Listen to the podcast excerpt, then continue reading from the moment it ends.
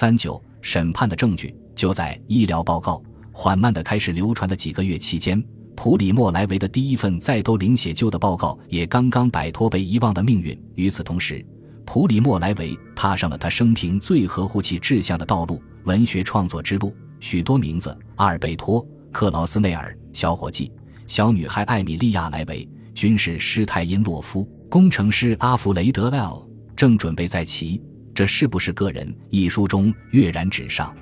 不过。他并没有因此而放弃任何别的机会来汇报他被放逐的亲身经历。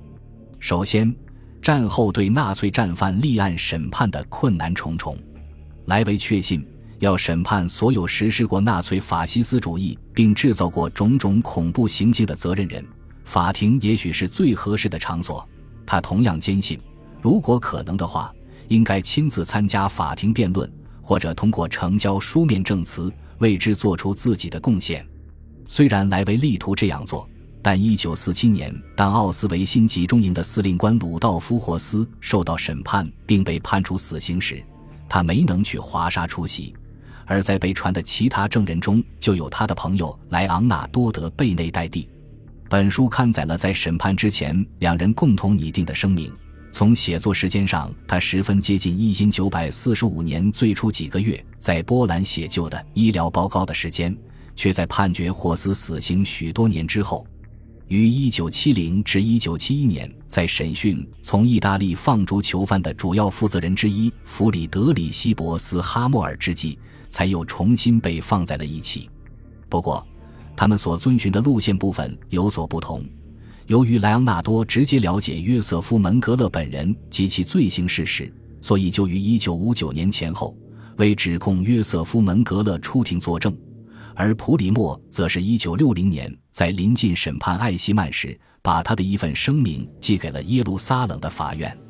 就像对待其他案件一样，对于莱维来说，能在一个审讯罪犯的场所参与审判，蕴含着对一部严肃的法典的尊重。提供精确无误的信息尤为重要，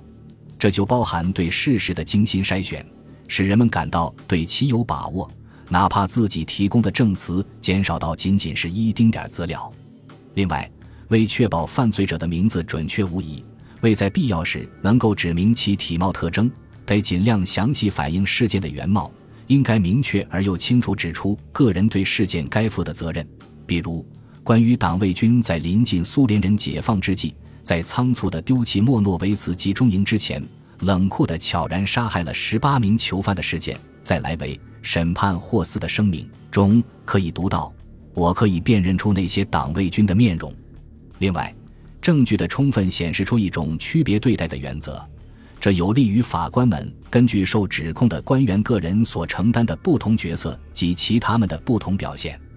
在必要时做相应的区别，比如审判博斯哈默尔的声明强调指出，当初在佛索利收容营工作的意大利社会共和国的军士们向德国纳粹分子持续提供过合作。不过，对于作者指名道姓的明确提到的三个官员，应该承认他们行为正派，对待我们挺人道。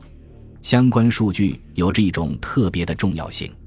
首先是被迫登上去奥斯维辛列车的被放逐囚犯的人数，以及被挤塞在各个车皮里的人数。然后，在押送的囚犯抵达的车站月台上，在奥斯维辛城的民用火车站，而不是栅栏门前挂着写有“劳动使人自由”格言的地方，无论是贝内代蒂还是莱维，都精确地指明了这个细节：被筛选去毒气室或是被押送去强制劳动的男女人数。数字是至关重要的。因为它不仅能确定全然一样的无名氏受害者的数量，还能确定那些旅途同伴或被囚禁难友的人数，或者几乎消失的无影无踪的亲朋好友的人数。何况，那还是莱维力图使他们能够并应该重新变成人的数字。故而，在可能的范围内，应该竭力还给每个人一个名字或一个故事。由于托付给他们的任务特别棘手，证人首先生怕自己有误。在这一点上，不会让人觉得是一种谬误。在这方面，莱维对自己要求是一丝不苟的。这在下面可以看得更清楚。他总是仔细审查自己每一次认证的可信度，并系统的修正以往场合中可能出过的差错。在这个层面上，他的朋友莱昂纳多就像这里所包含的文本中展示的那样，也不亚于他。莱昂纳多只允许自己提供亲身验证过的事实，尽管他理解审讯证据的方式在许多方面是有所不同的。首先是他作为医生对问题持有独到的看法，这一点是相当突出的。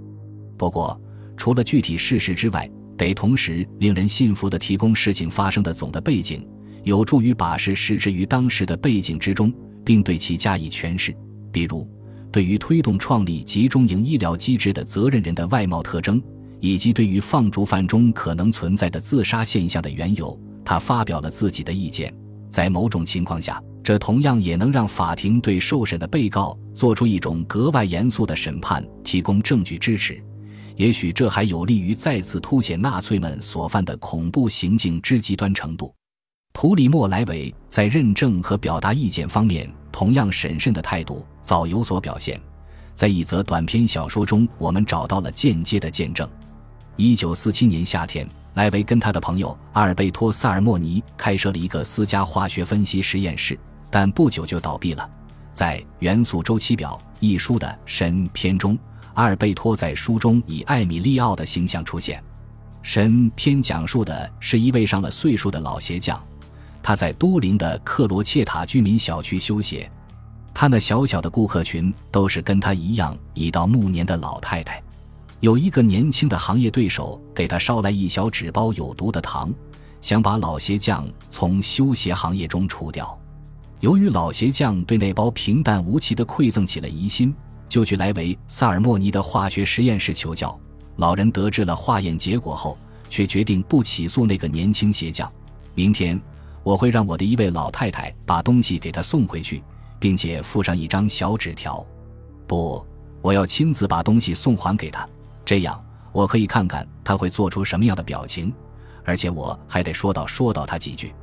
这样恰如其分而又温和淡定的结尾，源自莱维在刚结束战争的那些岁月里始终抱有的一种夙愿，精确地描述他自身作为受害者所遭受的非人经历。并且能够直面犯罪责任人，说道说道他几句。